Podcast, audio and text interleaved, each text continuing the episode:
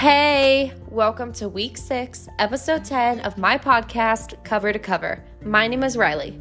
The graphic novel I've been covering over these weeks is Miss Peregrine's Home for Peculiar Children.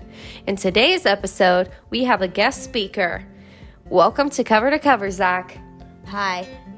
Now, as I said earlier, I've been reading the graphic novel Miss Peregrine's Home for Peculiar Children. The main the main character leaves his home to find out more about his past. He ends up in a new foreign situation. And I I'm wondering, have you ever been in a foreign place with foreign people? And if you have, how did you deal with it? Well, I've been to a new school before. All the kids were new. I didn't really know any. I didn't have any friends really. So, what I did was I just sort of started off just kind of getting to know people, kind of kind of talking to them, kind of not, until I made a really good friend where I kept talking to them.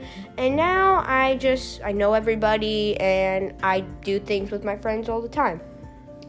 Okay, cool. And in the book, um, Jacob, the main character, he goes to the orphanage and he doesn't know anyone.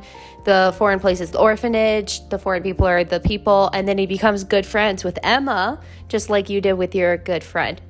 Okay, I have another question. Um, Jacob left his family to continue to find answers and help his friends. Would you go and help your friends, or would you stay back and always be questioning, but be in the comfort of your family? Why or why would not?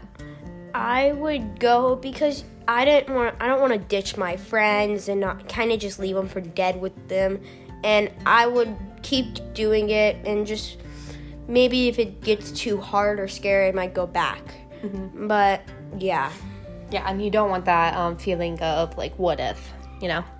Okay, that is all I have for this week. I hope you enjoyed listening to episode 10 of Cover to Cover. Bye. Bye.